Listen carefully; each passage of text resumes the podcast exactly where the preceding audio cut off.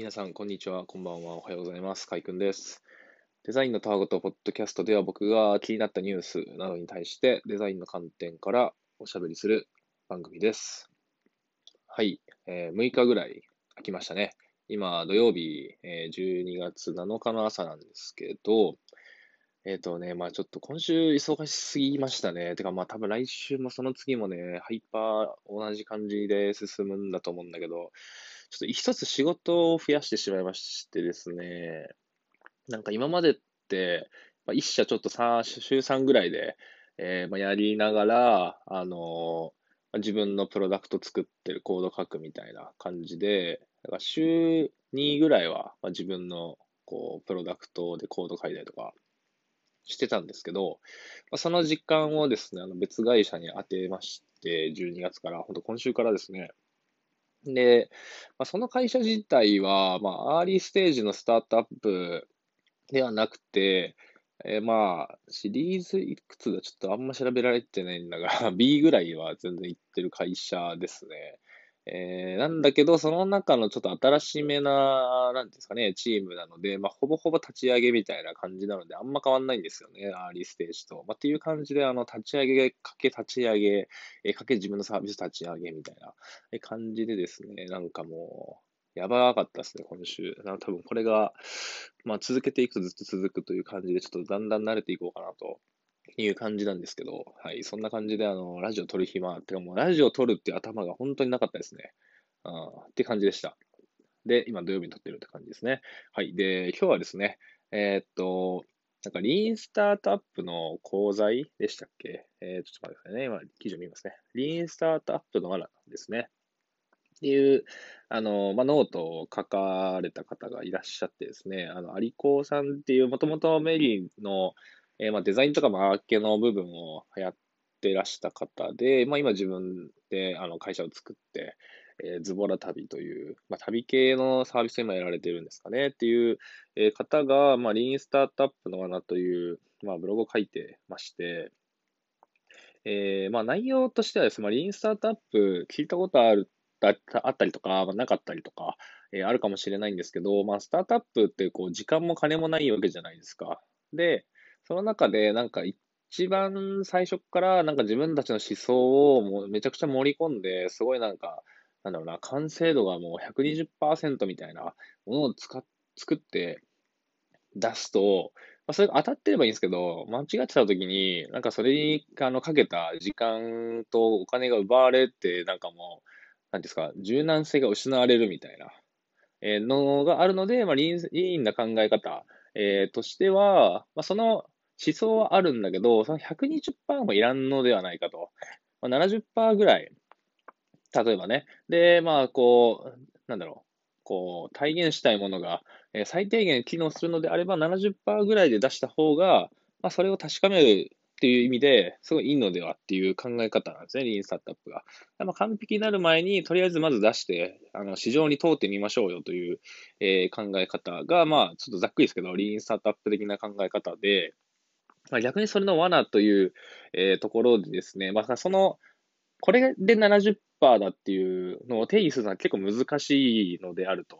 えー話をしてまして、えーまあ、それでなんか車の例を例えてるんですけど、まあ、車ってタイヤみいや4つないと走れないモデルだと思うんですよ。まあ、3つで設計すれば走ると思うんですけど、まあ、大体4つじゃないですか。でその中で、なんかまあ、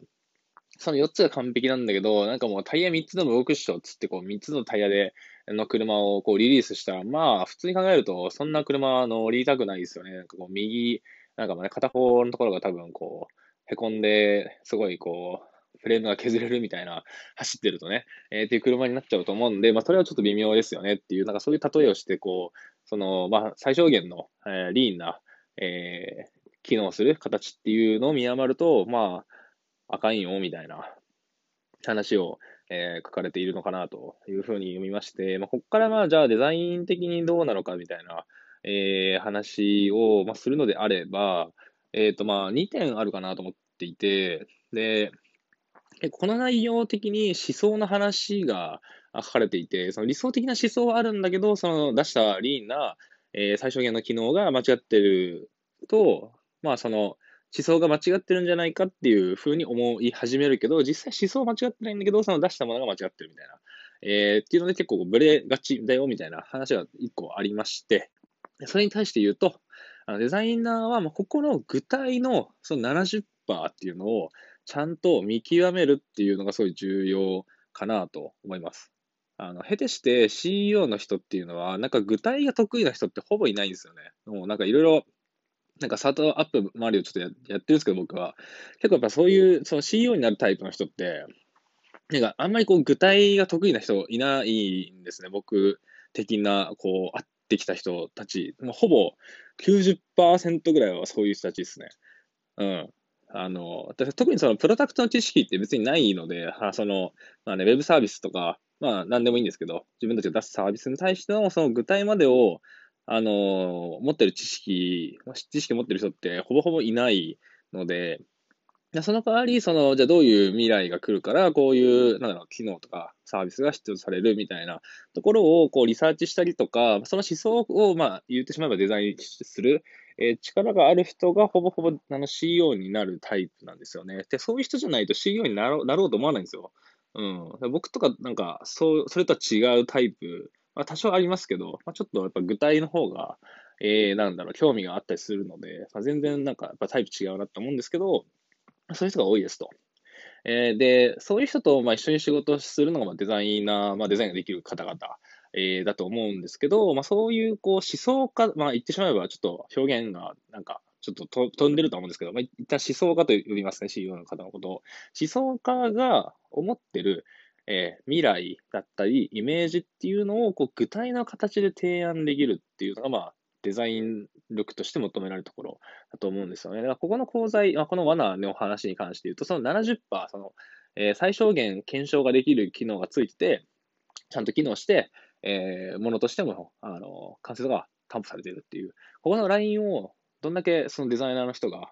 見極められるかと。まあ、もっと言うと、まあ、PM って呼ぶ人も、あここは似てるかもしれないんですけど、まあ、デザイナーもここを、まあ、デザインできる、あの設計できる、定義できる、えー、という力が結構求められるかなと思ったりはしていますね。何をも、どこまで作ると、えー、今僕たちが知りたいこと、チームとして知らなければいけないことが試せるのかという定義ですね。えー、っていうのをやるのは結構デザイナーも重要なのではというふうに読んでて、えー、思いましたね。だからまあ CEO に責任は行くんですけれども、まあ、これをやってるデザイナーとかにもやっぱ、えー、そこそこそこやっぱ責任を持ってやんないといけないよなっていうふうにはちょっと読みながら思いました、ね改めて。はい。っていうのがまあ一つ。で、もう二つ目が、じゃあそれをまあどう作っていくのかみたいな、どう定義していくのか、みたいなところなんですけど、結構これは、あの、なんか巷で溢れる方法論でいくと、ユーザーに聞けというふうに思うんですけど、あまあ、ユーザーに聞くのは確かに重要なんだが、それだけだとやっぱ到達できないと思うんですよね。なんか半々ぐらいだと思ってて。なんかやっぱ、えっと、まあ、これも感覚値になって申し訳ないんですけど、なんかやっぱユーザーに聞けっていう結構まあいい意味でも、えー、浸透した結果やっぱユーザーに聞けばいいんじゃないかみたいな、えー、感じなんですよね。どういうことかっていうと、自分たちで機能のアイデアを出したとしても、それの段階で、いや、これめっちゃいいじゃんみたいな、あの、定義できる人が、なんか意外とあんまいないなっていうのが僕の感覚なんですけど、えー、そういうのがあるなと思っていて、で、まあ、ユーザーに聞くんですけど、まあ、ユーザーはこれがいいとかってあんままあ、言わないって言えないんですよね、普通に考えて。で、まあ、そこの、なんですかね、こう客観的情報から、えー、決定したいって思う人が、まあ、失敗したくないんで結構いるのは分かりつつ、ただまあ、この辺がまあ面白いとこでもあり、難しいとこなんですけど、まあそういうこう、まあ、自分たちが対象としているユーザーの心理、キャラクターとか、まあ、どういう感情、どういう特性、えー、どういう好みがあるっていうのを、まあメンタルモデルって、まあざっくり言うと思うんですけど、メンタルモデルを把握、えー、したのを踏まえて自分たちの思いとしてこれが当たるんじゃないかというか、まあ、これが求められてるんじゃないかっていうのを形作るってこう、半分はユーザーのメンタルモデルを参考にして、半分は自分たちのこうスキルだったり思想だったりとかをこう混ぜ込むと、ことが必要だと思うんですよね。やっぱこれって出すものを意思決定する上で、自分たちの思いが乗っかって相手が膨らむと、やっぱいいものってできると思うし、まあ、とはいえそれだけだと、やっぱりこう市場と離れてしまうと、あの、やっぱ英語になっちゃって受けないみたいな。こういうなんかバランスはあると思っていて、データ見るのも、ヒアリングするのも大事。だけど、自分たちでこうアイディアを出して、えー、自分たち思想を乗っけた方向性を入れ込むみたいな、えー、っていうなんか ハイブリッドなところが結構必要なのかなって思っていて、っていうのを、まあ、デザイナーも意識して ユーザーに声が、声が死んでいる、えー、ユーザーヒアリングを、えー、したりとかね、え、やりつつ、それだけじゃなくて、自分たちのこう思想とか、先を見てる、え、部分もちゃんと盛り込んで、え、定義して勝負していくとえいうのが結構重要なのかなと思ったりはしますね。はい。はい。ということで、リーンスタートアップの罠という記事をベースにちょっとお話ししてみました。えっ、ー、と、ここからなんかね、ちょっとだらだら喋る気がしているんですけど、うんと、そうだな。そうだな。まあ、リーンスタートアップ、まあ、スタートアップ、まあ、なんでもそうかでも、えー、事業に関わってる段階だと、まあ、ここをね、作っていくのがすごく難しくて、まあ、一発で当たればそりゃ楽なんですけど、やっぱ一発じゃ当たんないから、みんな何回もトライして、まあ、そのトライの数が増えれば増えるほど、どれぐらいの定理で出せばよいのかというのは、やっぱだんだん分かんなくなってくる感はあるよな、というふうには思いますね。やっぱ特に立ち上げ時期でどこの価値が刺さるのかって、やっぱなかなか見つけづらかったりするのでね、うん、まあ難しいところですよね、本当に。自分でサービス考えて、えー、見ると、やっぱりこう、ここら辺はすごい痛感するポイントですよね。なんか自分はいいと思ってるけど、あ実際じゃあそれってどのぐらいの人が求めてるのか、みたいなところとかね。まあ、この機能本当に刺さるのか、やっぱ出さないとわかんないとか、絶対あると思っていて、まあ、自分でも使ったことがない、自分の考えの中だと使いやすそうだけど、使ったことがないみたいな状態とかもね、やっぱ一回使わないとわかんなかったりするので、まあ、そういう意味だとやっぱデザインでどんだけイメージできるものを、えー、早く提供して議論が前に進めるだったりとか、えー、っていうところはあの貢献部分としてはかなり重要なのかなと思いますね。まあ、デザイナーが最初から関わってる価値ってやっぱそこだと思ってて、なんかどんだけこう、完成度の高いものが、えー、出す、出せるのかみたいなところももちろんあると思うんですけど、それよりかそこをまあ出すまでに到達する過程で議論が進みやすいプロトタイピングがえー、イメージできるものをザクッと早く作れたりとか、もうこれエンジニアさんでもなんか全然一緒の部分あると思うんですけど、えー、ところだったりとかっていうのはかなり重要なのかなと。やっぱ具体があるとヒアリングしてる時の精度も変わりますし、具体があるとそれを持ってやっぱこれちげえとか、ここはなんかいい気がするとか、なんかやっぱ考えてるものとは違う、えー、感覚値で、えー、フィードバックを得られると思うので、えー、まあ、その辺は結構ね、やっていく価値があるのかなとは思ったりはしますね。はい、という真面目腐った話をするわけですけれども、皆さんお元気でしょうか？えー、もう12月も7日ですよ、本当にもう寒いしね、本当皆さんもう、あれですかね、もう一般的にはもう、でもあれなんですかね、もう年末モードなんですかね。来週でもうほぼほぼ仕事を収めるで、みたいな、なんかそういうノリなんですかね。うん、まあ大体なんか今週ぐらいで12月えー、終わるまでに何するみたいなのを、こう、なんだろう、決めて、えー、まあ、それで来週、再来週、こう、やっていくみたいな感じなんですかね。うん。なんか、スタートアップやってると、まあ、そんな関係ないんで、どんだけこう、もう、なんだろう、目標としてるところまで駆け抜けられるか、みたいな感じがあるんですけど、うん、ね。はい。そんな感じです。